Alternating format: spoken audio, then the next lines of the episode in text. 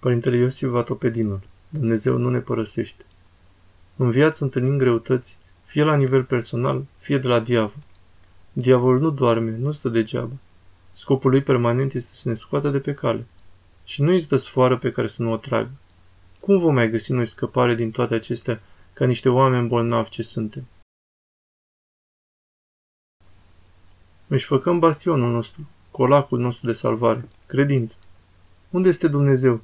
E cu putință să mă părăsească Dumnezeu? Oare nu e Dumnezeu care m-a creat? Nu e Dumnezeu care m-a scos din lume și m-a adus aici? Acum e posibil să mă părăsească? Permanent să vă folosiți de aceste cuvinte. Cu adevărat, toate sunt cu putință celui ce crede. În locul cu tare, când am fost în primejdie, mi-am făcut cruce și am spus, Doamne, Iisuse Hristos, e cu putință să mă părăsești, de vreme ce ești Dumnezeu și vezi că acum mă aflu în primejdie. Și primejdia s-a rispit de la sine căci noi umblăm prin credință, nu prin vedere, prin sentiment.